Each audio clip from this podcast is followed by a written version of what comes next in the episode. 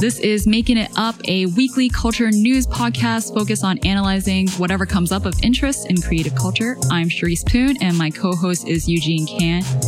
The format of this podcast is a bit of light catch up and then two main items of news, usually picked by myself and Eugene. We're also going to miss Alec. Yeah, Alec. I miss that guy. Yeah. He left yesterday. Well, yesterday was his last day at the office, and then today he has left the city, Yeah. returned home. Favorite moment about Alec? Beating you guys at 2K and FIFA. Man, yeah, that was a bittersweet moment. Obviously, for me, that's a bit of a joke. I did really appreciate working with him and all of the work that he's done with us over this past month. We got him a card. That was nice. Yeah. What did you write? Appreciated having you here. It's been a pleasure. Something like that. Interesting. Did you not basically read it? said- You wrote after I me. felt it'd be weird to read it. I don't know why. I thought it was private, semi-private. Did no, you read mine? I actually I gave you the option to not even write your own message. I said you could just sign your name. that was weird. Why? Why would that be weird?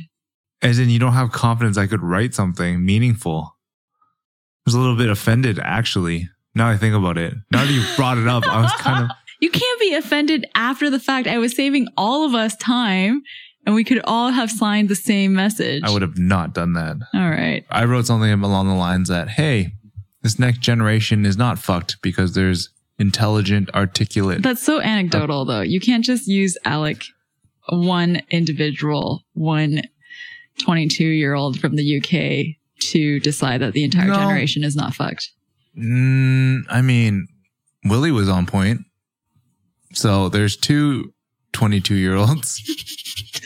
so yeah, I don't know. There's a lot more. Anyways, out there. that that's super disrespectful. I don't mean that in some sort of negative way. It's just I mean, I think what I'm trying to push against media bias, okay? I think what you would want to say more seriously is that we learned something from someone who's a good chunk younger than us, and maybe we don't have that much exposure to his age group. I, I've always been telling people this that it comes to a point in time when you lose connection because it becomes weird for you to hang out with people that are too young.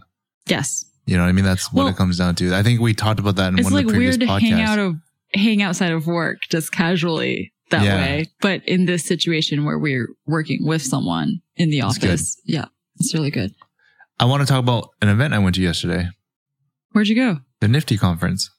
Oh, Uh, so I went yesterday? to this My goodness. developer and hackathon for gaming and NFTs, non-fungible tokens. So it's crypto related. Maybe I should go back and explain what an NFT is. So a non-fungible token is something that has a unique identity. So like if you use money, right? That's fungible. Like whether Charisse has $10 or I have $10, it serves the same purpose. So the best way of looking at a non-fungible token is kind of along the lines of like something collectible or something you trade where it could be a limited edition. It's unique and can't be replicated.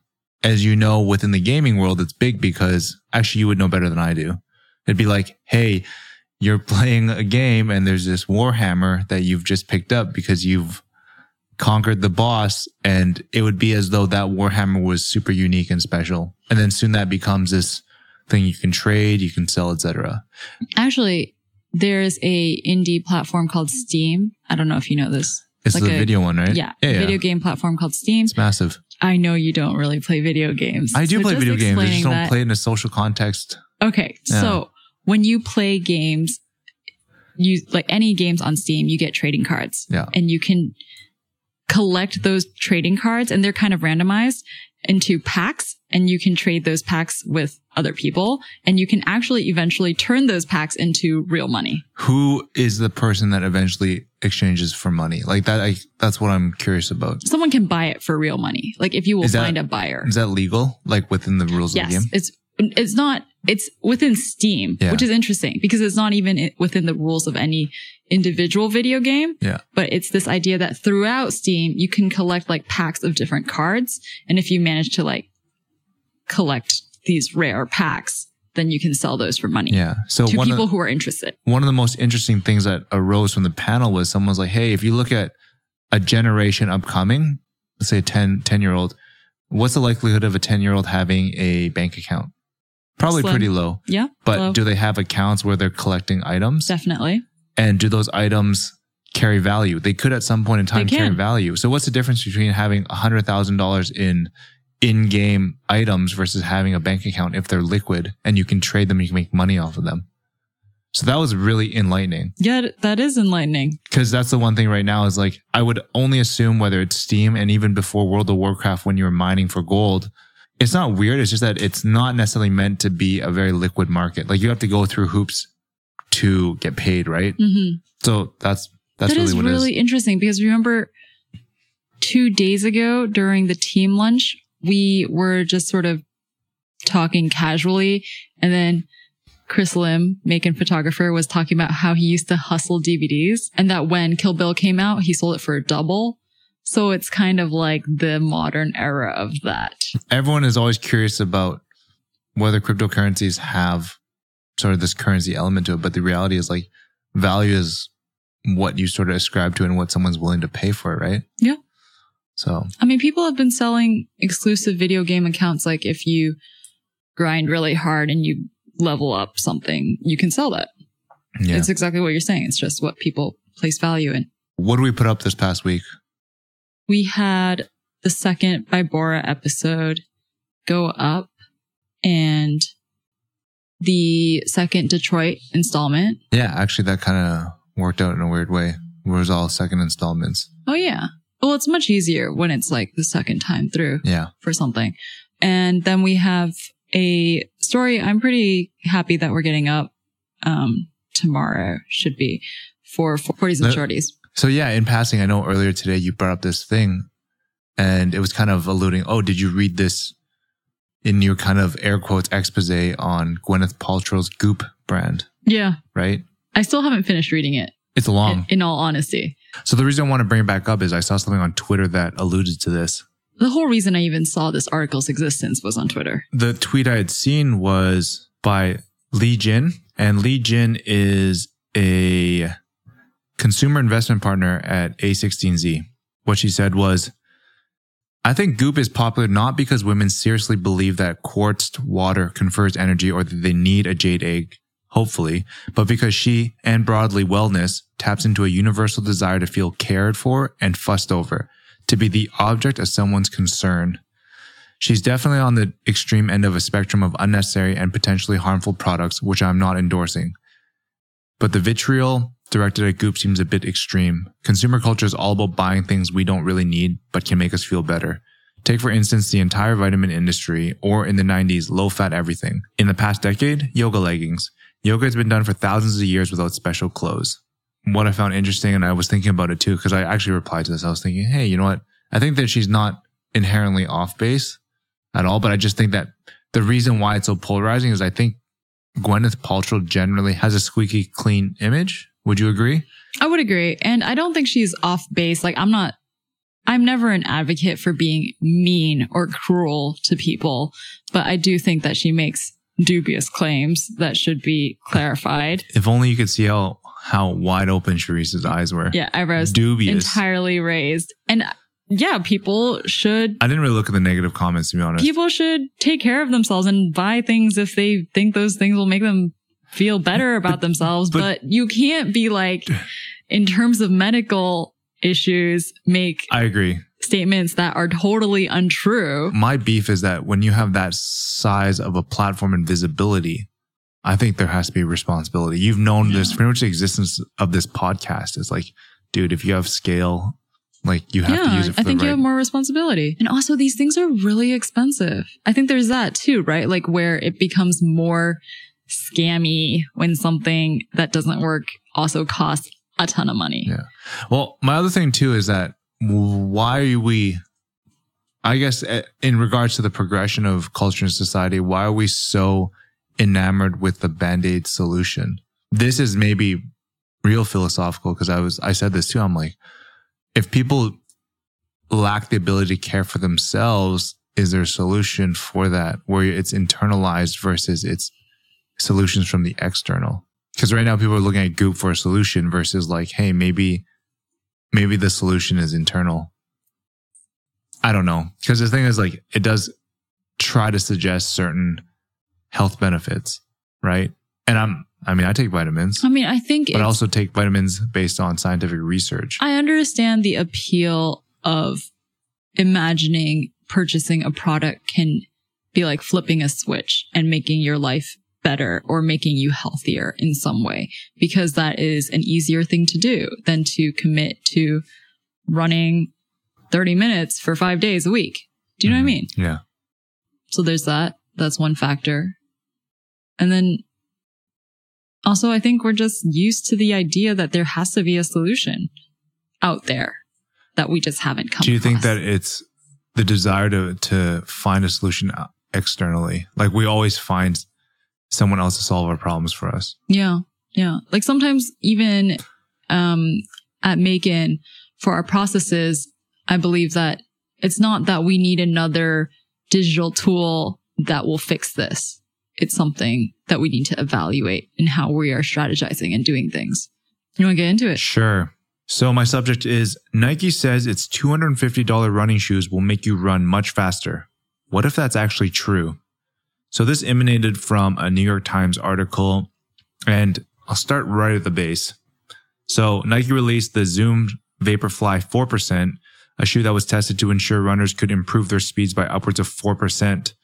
And they actually had a big campaign around this. Someone tried to break a marathon world record and do a sub two hour marathon. Unfortunately, it failed, but it would They got really close. very close and made for great sort of sports entertainment.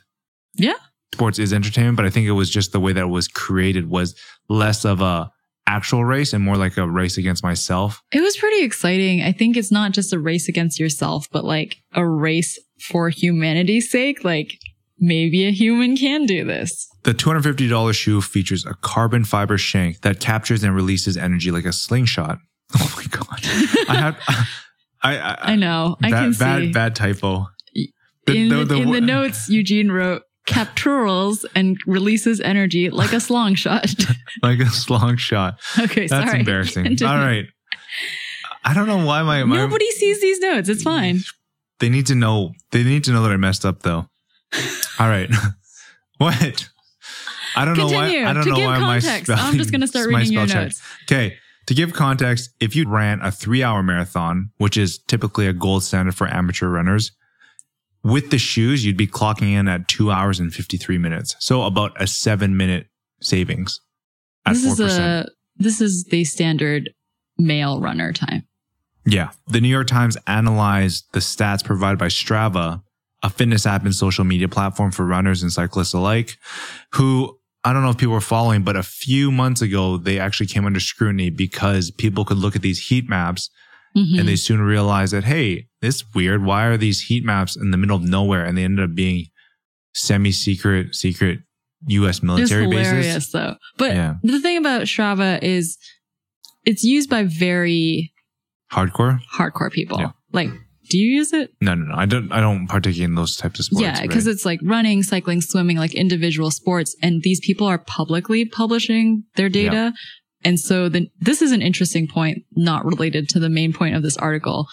But because of this app's existence, the New York Times reporters just had this big database to work with. Continue. So the New York Times created a bunch of infographics. the New York Times created some pretty interesting and, and very simple to understand infographics that put the shoe against several different measures. Some of the categories they had focused on were a statistical model based on runners' age, genders, race histories, and other information to measure the effect of the shoes. Compare changes in race times amongst groups of runners who ran the same pairs of races. So, like if Charisse and I all ran the same race, how does the difference of my shoes impact that? They also measure the finish times after runners switch to new shoes. So, for example, if you were running and you had chosen a new pair of shoes for this particular race relative to your previous, and they looked at how common it was to set a personal record when using these shoes. Yeah. So I think in general, like these stats are probably less of the thing I want to focus on because the reality of the study done by the New York Times was that yes, it does improve your performance. they do say, you know, there are certain limitations to the data we have, but in general, we can say that the shoes, the actual shoes and not other factors contributed to better performance. Yeah. I highly recommend if you're like a sneaker nerd, like this is really interesting and fascinating. Yeah, and it's interesting because like very 538 style, the data they did Yeah, yeah. and splicing it and looking at how many ways can we split this set and see the results. And it, it all consistently wound up showing that the Vapor Fly 4% resulted in some kind of improvement, which is So interesting. the reason why I found this worth talking about was it's really fascinating because in the world of sportswear and sneakers and whatnot, Nike's typically kind of seen as a marketing company first and foremost. So I came prepared for this because I saw your notes in advance. Mm-hmm. And I am not going to argue with you about right now. I do agree that currently Nike is very much a marketing I think it's Events, traditionally been. PR, but that's not true. You don't think so? You don't think they've traditionally been the best branded and the best marketed? But their origin story is based on performance. Of course, no, I'm not doubting that, but I think that at some point in time there was a flippening where they soon became someone that was very flashy and very good at storytelling. And I also have to say that just because your performance, I think a lot of people perceive Nike to be the best product, but if you look at what else is kind of in the mix, like I would say in general, for a while there, I mean, this is anecdotal. I think it would be inaccurate though to say something has changed and they're refocusing back on performance though, because Oh, no, that is no, no. in their No, legacy. that's correct. I think that maybe I need to clarify this a little bit better. But for example, I remember, remember a few podcasts ago, we looked at the Nike Brazil ad. yes. Like that to me Yes. is very marketing Yes. centric. That is a representation of how these people understand how to tell a story. yeah. And you, yeah. there's, there's no talk about how good this jersey is, moisture wicking, etc. Okay, sure. So I think Yes. that it's, we're in agreement. And I think it's more of a, like a cheek and tongue. Hey, they're a marketing company that does shoes.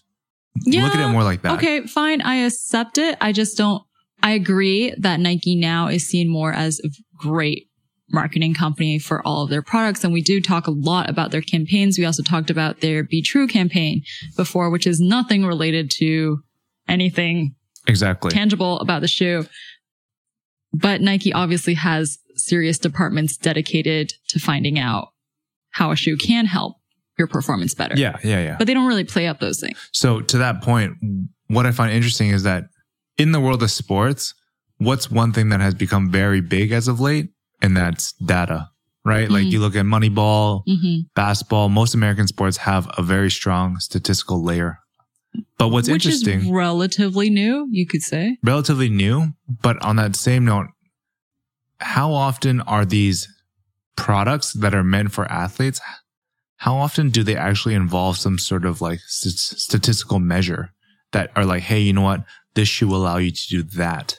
But you know what's such a weird thing that the article also mentions is that sometimes regulatory boards in sports disapprove of products that in too much enhance a human ability.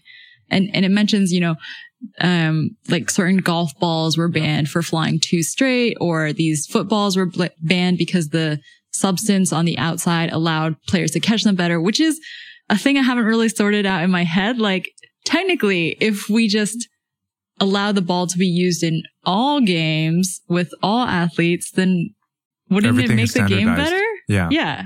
Which I, I think now we're coming to a point in time where sports traditionally has been at its peak in terms of entertainment value.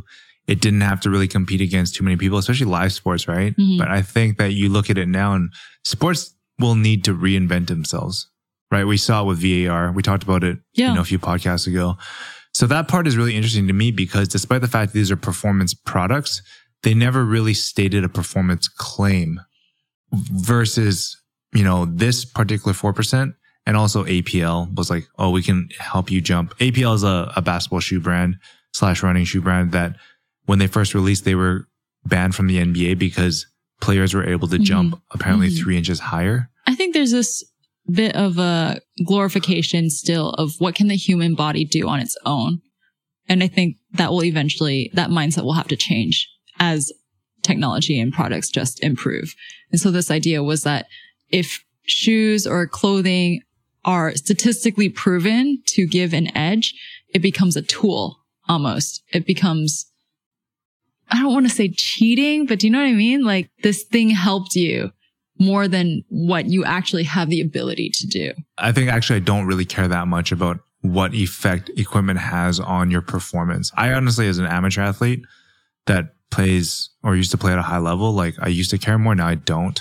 But I think that what I just said answers why companies might have been hesitant Yeah. to push their products like that Got to it. make to make public campaigns on that subject. beyond that, what I also think is interesting is that there's a real sort of unification of industrial design that I think is, is being promoted here too, because it's like actual form and function. Like I think for the longest time, we saw a lot of these products have a, an assumed function, but you could never really pin it down to like how successful they actually were. Where, whereas the form was already there right? But then now as you're entering this sort of interesting intersection where performance in itself requires a level of aesthetic. Like I think anything that's top of the line, anything that's high performing generally has a particular aesthetic that's associated with it. I mean, you look at the, the shoe itself, the 4% and it's super bulbous, but that's in part because of the carbon fiber, right? But I The like shank. it. Yeah, that's what I mean. It's like interesting because the, the style has now been immortalized because it actually serves a, you know, it's a, it's, you could also, it's like immortalized as part of Nike's design history because it actually, you know, was the first shoe they say that you could do 4%, you could do 4% faster than, you know, what you were previously running. So that's what I'm actually pretty interested and excited about. And I, I wonder if these claims will continue to be promoted more in the light of a lot of sort of subtle things happening. But you know, it's interesting that we talked about Goop in the intro because Actually, that is kind of weird. if more if more athletic brands come out and make these sort of statements about their products, I would even more so want research that proves it. Because anyone could say that, right? Like 2%, 1%, like just make the number small enough so it sounds believable. And I think that's dangerous. I'm very excited to see how this in itself could have a subtle impact on that sort of intersection of performance and fashion. Because, you know, those Zoom Vaporflies, like you've seen people wear them in a fashion context, right? I used to really dislike this. Yeah. As in, well, I would never say something to someone out on the But street. you just hate people wearing performance shoes. it just, it just seems to defeat the purpose But of then- the performance factor. Yeah. Like this thing was made to be great at what it does. And it, it just so happens to look great too, which is a plus. But when you only use it for it looking great, it seems Yeah. But- disingenuous. But, I'm just interested in the aesthetic. I think the aesthetic is going to drive forward something else. I guess if someone wants to spend $250 on Vaporfly 4% and never run in them, these days? then- you can't stop them from doing that. I guess I, I'm being an old fart to say like, if you Yeah. buy them, you should run in them. Yeah. But in general, I think it's going to be, like I said, this is, this is going to be really interesting. You just need a certain platform because to use an example, and, and it also involves Nike, like you're familiar with the whole quote unquote tech wear look, right? Yeah. And I'm very curious to hear or people, people's perspective of how much of tech wear's rise is based off the fact that Errolson came in and started doing ACG because Errolson and Akron have been around for a while. Sometimes you just need a big enough platform for you to push forward a trend. That is an interesting question. So I'm making this leap here where follow along, Okay. following Yeah. physical sports as we know it need to reinvent themselves. They will need to allow athletes to have some sort of edge, right? This will relax the standards for equipment and what you can and cannot use. High performance in itself is an aesthetic and this aesthetic will trickle down into the fashion world. I like this theory. Yeah. I have tons of theories. Well, this one is one of the sound ones. What? what does that mean? I really like these sort of cause and effect relationships because I think they kind of exist quite often. And, you know, a good example is Vans had a really, really good quarter or year, whatever it was. They just did really well. This year, this past yeah, quarter. yeah, whatever it is, just whatever period of time. Okay. But now they might have the wind taken out of their sails because of all these trade tariffs coming in. And obviously, where are Vans shoes made? Made in China. Oh. So there's all these cool things that are, I don't know if cool is the right word, but you have to understand that how the world reacts to one another. Yeah. I think that's really interesting. Yeah. Yeah. Actually, that is really interesting how, how the US's trade decisions could impact certain brands' popularity Well, or what was sales results. Interesting was like uh, a very early on when we were kind of explaining make, and I was always like, yeah, like I'm, I'm always really interested to hear and see what happens when, for example, let's say there's a footwear factory district in Vietnam and there's a big massive fire and 50 factories get wiped out. What does that mean for footwear? But you kind of see it. I mean, you see it with electronics like, oh, there was a flood and now we are behind on RAM. Yeah. And then what does that mean? More expensive phones, blah, blah, blah, blah, blah. Yeah. So it, I, it's not really an original idea now that I think of it. I, I think I mean, just like, okay, obviously, like this is it. how the world works, but the tariffs are a not a small piece of news.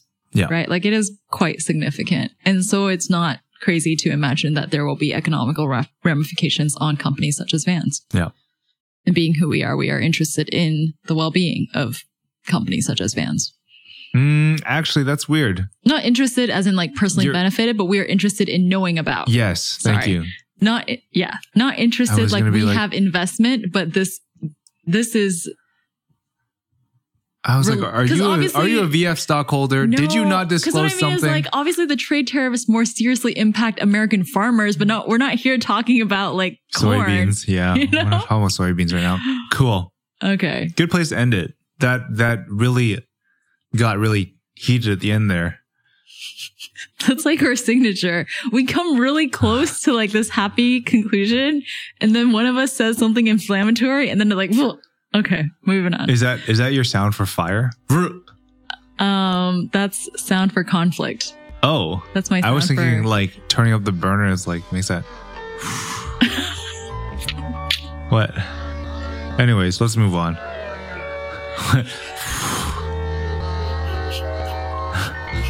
okay.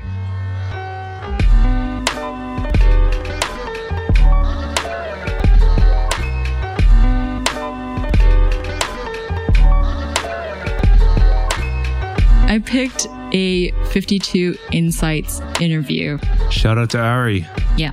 Who you got the chance to moderate a panel. Yeah, I spent a decent On- amount of time with him. Yeah. Yeah, he's doing a good job over there. Yes, yes, I agree. And he got this interview. He did this interview with Jonah Hill that was um, shared in yesterday's Maekan briefing. He grew up in LA. I wanted to give a bit of background because it's relevant to what he talks about in the interview. He grew up in LA. He started writing plays in college and then a series of fortunate events led to him beginning to act at the age of 21. And probably a lot of people know him for his comedic films, but most recently he's been in a greater variety of eclectic movies, like just on different topics, different themes. And he has just directed his first film and that's coming out soon. And that's like the subject of the interview that Ari has with him. The film is called Mid 90s and it's going to be released later this year. So the reason why I wanted to bring this up is not because like I'm some big Jonah Hill fan in particular, but I liked this story that he tells about being in acting, but actually everything that he did as an actor, he felt was leading to him being a filmmaker and being a director and a writer and that he always wanted the most to be a writer and a director. And everything that he did pre- previous to that just served that purpose. And I think the reason why it also just related to me is because I recently listened to this episode of Akimbo, which is a podcast by Seth Godin. It's called Origin Stories. And it's about how each one of us, there's some kind of story that we tell ourselves about the way we got started on the path that we are. And how you tell your origin story and then how you might want to shift away from it is worth considering. That's basically all he says. I was thinking about this earlier today because we're always so consumed. I don't know. Did I say this last week? But we're always so consumed with where we are right now and not where we're going. And everyone sort of looks at that in that capacity. They don't ever look like, oh, are you moving forward or what your direction is? It's just like, oh, you're here right now. Oh, you know what? You just started your brand and you'll never be successful. But the reality is like maybe they're positive traits. And like if we check back in in three, six, you know, six years from now, maybe the story's a lot different. So I find it interesting because no one really thinks about the holistic perspective of like where something is at any given point in time. And we get too caught up with it. Like, honestly, I, I've had to stop myself too, more so because I've been on the flip side where you look at something you're like, shit, that's really bad. But honestly, they're trying and it's like the first thing they've ever put out. Why destroy them before there's a chance even maybe build a narrative, build like some sort of path?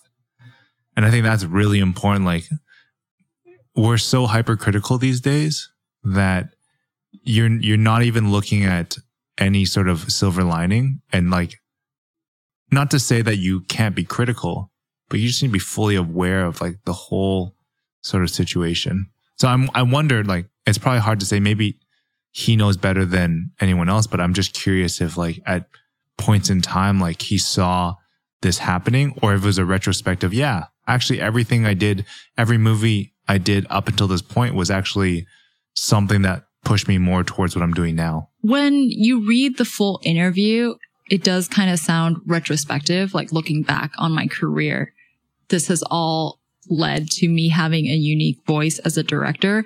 But he does say at the start that writing and directing was the first thing he wanted to do. But he chose, or I don't know if he chose or not, but like that he started acting. And then it, the interview doesn't really go into it, but it kind of seems like through all of the acting, he was like eventually trying to find his way back to writing and directing. And maybe yeah. it's not like along all of those years because it's like what 14 years I guess total since he started acting and then actually directing his first film. Maybe not at every moment was he like, how does this serve me to directing? But it's kind of like a curve. How does this relay back into your own life? Oh, I was thinking about what story do I tell other people or tell myself about who I am now.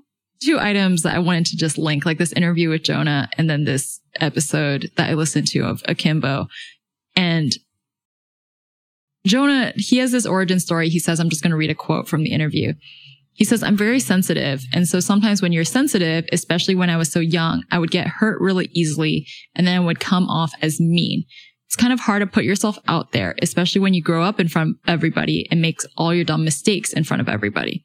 So this is kind of like his origin story that he's telling that when he was younger and he started acting, the incident is that people or the press were mean to him or he perceived as mean to him and he like became a jerk to them. Like he says that pretty much. And now he's shifting course in a way. Like he's making decisions to not let that be um, how his path continues. Yeah. And so I was thinking about, you know, what story do I tell myself? And I think one of the stories that I tell about why I am the way I am is I was always interested in art from a young age and knew really early on that all I wanted to do was design. And in reaction to that, like that's all I've ever pursued. But it feels like in this last year that I've made a shift in course without really intending that to happen. What is that shift? This shift towards not doing design, doing things that, doing all kinds of other things that are not design, like doing this podcast and writing and illustrating and doing production work. And do you know what I mean? Just yeah, a whole bunch of other things that are not the primary thing that, that I thought, thought I was like always going to be doing. Is it a retrospective sort of look on, hey, I wasted my time? Or it's more like you can't really ever know because what you think you enjoy is going to be different at every stage of your life. I think what I'm talking about goes back to what you were saying about how you can't just look at an outsider or look at some third party and say, Hey, that's really bad because you don't know what stage you're at, which um, Alec included in one of the introductions to the briefing when he mentioned Behzad's metaphor, I Yeah. guess, of when Ba- you're cycling. Behzad being a ma- uh, Maekan member, Mhm. someone that works at Slack and does a lot of research. And he made this metaphor that when you're cycling and you pass someone else on your route, you can't say they're slow or I'm fast because maybe they were cycling for three hours and you just started, or Yeah. maybe they have an injury and you don't. You just don't know. Right. And so, um, thinking about those things though, in relation to yourself, I find it hard because it's hard to get a bigger picture on your own life. Do you feel this way? No, I don't because you get to a certain point where you just realize that, hey, you know what? As much as you think you know yourself, different things are going to influence you in a certain way. So you're basically there to manage the internal and external forces. So once you become accustomed to that, it doesn't really matter. But It's it's like, when you look at yourself, I don't think you can see your own trajectory as clearly as you can when you look at someone else. Yeah, because there's going to be biases, whatnot. But then who's, who's to say someone else's external view is the correct one? But that's a lot of what we do at Maekan with our stories is Yeah. to sit down with someone for an hour, two hours, and then draw some kind of line Yeah. in their life. Correct. So I'm what I'm saying is that it depends on like the goal of this sort of like exercise, right? Like some people are they trying to figure out X Y Z about themselves. I I personally look at it as like this one thing where you know I look back at the work we do and sometimes it's really about a documentation about a point in time in culture because you could interview someone today and interview them again in 10 years and I can almost guarantee the answers will be different, right? So that's to me is like a snapshot of relevancy today that you will always understand this is a representation of this sort of fluid thing that is culture. But I think that you have to come to terms with the fact that nothing, it's even going back to the whole thing we're talking about. Like no one thing operates in a vacuum. Like trade tariffs are going to affect a bunch of people. So will the creation of a performance running shoe in light of sports needing to reinvent itself. Did you pick this under any basis of like having a curiosity about your own trajectory? Oh, definitely. Yeah. I mean, like, I think Jonah Hill's a smart guy and he's You have to be to be a comedian too. and he is honest in this interview. And I think it, it is interesting just as a read because he doesn't give a lot of interviews. And this one is um, a fair size. And it's interesting to capture him at his, this moment in his life where he's shifting from acting to directing and basically just wants to pursue, pursue directing. But I did pick this because I just surveyed like all of the business items that we publish and didn't really feel like talking about any of them. And then this one was more related to myself, just my own personal thinking lately. Good place to wrap things up. Yeah, that's a good place to wind things up. If you are interested, Wind things up or wind things down. Oh, wind things down. Sorry. Clearly too much in my head. Um, that is a good place to wind things down. If you are interested in learning more about Maekan and reading our stories, which are focused on the sights and sounds of creative culture, you can head over to maekan.com.